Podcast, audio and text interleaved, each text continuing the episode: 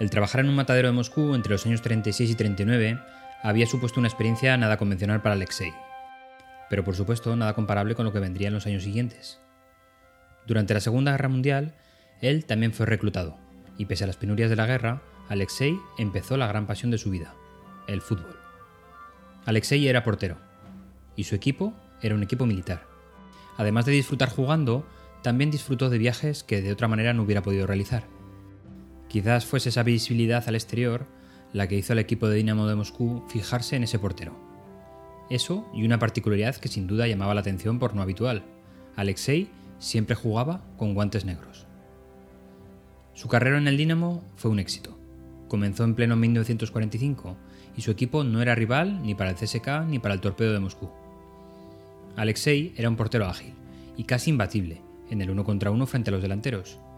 Frío y valiente en sus salidas, quizás heredado de su disciplina militar. El equipo funcionaba tan bien que incluso fue invitado a una gira con los equipos de Inglaterra. Chelsea, Cardiff City, Arsenal y Glasgow Rangers no pudieron doblegar al Dinamo de Moscú de Alexei. Tan destacada fue su actuación que Alexei fue bautizado como el Tigre por su valía y sus reflejos. La carrera era exitosa, casi de leyenda por sus facultades y buen juego, hasta que llegó la lesión. Alexei tenía que recuperarse, pero su lesión le exigía ir muy lentamente. El segundo portero se hizo con la responsabilidad de suplir al gran Alexei, hasta entonces indiscutible. Joven e inexperto, no entró con buen pie en el equipo.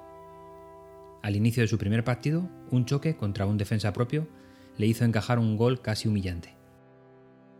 Pero afortunadamente el novato fue pillando confianza y empezó a demostrar lo que se esperaba de él. Tal fue el nuevo éxito que una vez recuperado Alexei ya no podía recuperar la titularidad con el equipo.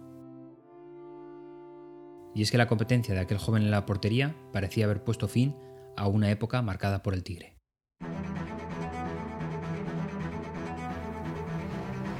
Esta misma semana tuve que organizar una pequeña tormenta de ideas, o lo que en inglés refino llamamos brainstorming, y para ello preparamos una presentación. La presentación tenía cinco diapositivas, de las que solamente se presentaban al inicio del proceso las tres primeras. Las otras dos restantes quedaban para una sorpresa final. Como veis, el calado de la reunión era pequeño, era una presentación menor. Pero fue lo suficientemente importante como para darme cuenta de los errores y aciertos en una presentación de este estilo. Las tres diapositivas eran las siguientes.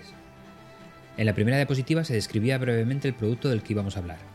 Aunque nunca está mal centrar el asunto, explicar de dónde venimos o cómo hemos llegado hasta ese momento, me di cuenta de que la audiencia pasaba de esta diapositiva. ¿Por qué? Porque todo el mundo era conocedor del producto, incluso mejor que el propio presentador. ¿Cuál había sido el fallo? No tener en cuenta los conocimientos de la audiencia. ¿Y cuál fue la reacción? Pasar de esta diapositiva en menos de 10 segundos. El esfuerzo de preparación superaba de largo el rendimiento de la misma.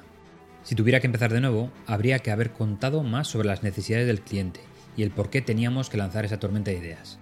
Hubiera aportado un contexto más definido, aportando algo de conocimiento a la audiencia, que no está en contacto en directo con el cliente y hubiera sido un buen punto de partida para crear la historia de cliente desvalido en espera de un proveedor héroe como éramos los presentes en esa reunión.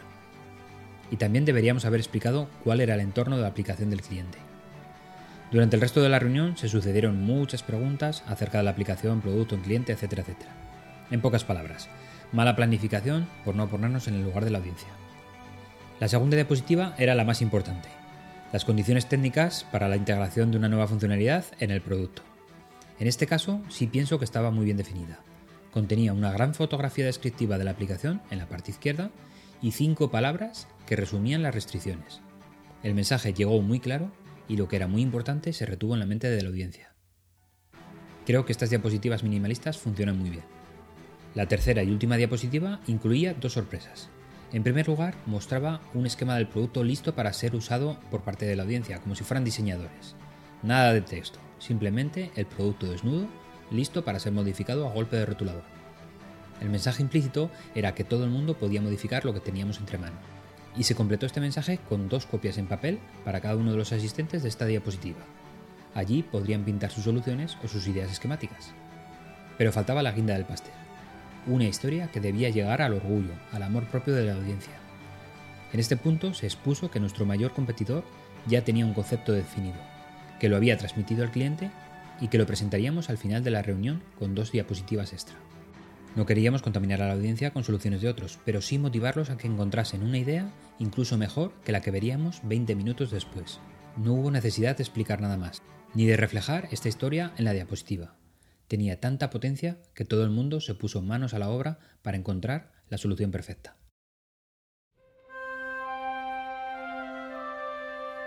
Alexei Komits perdió definitivamente cualquier posibilidad de jugar en el Dinamo de Kiev, porque Lev Yashin recientemente catalogado como el mejor portero de la historia, cubrió su puesto durante la lesión.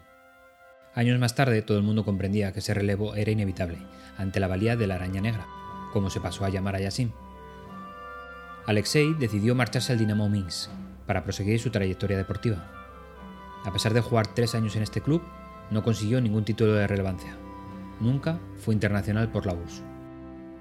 Coincidió en una época en la que el equipo soviético no disputó muchos encuentros de carácter oficial, y en 1952 la selección no pudo contar con su presencia en los Juegos Olímpicos de Helsinki debido a una lesión. Al término de su carrera se formó como entrenador y ejerció como instructor de educación física. También trabajó como fotógrafo para el semanario El Fútbol durante la década de los 70.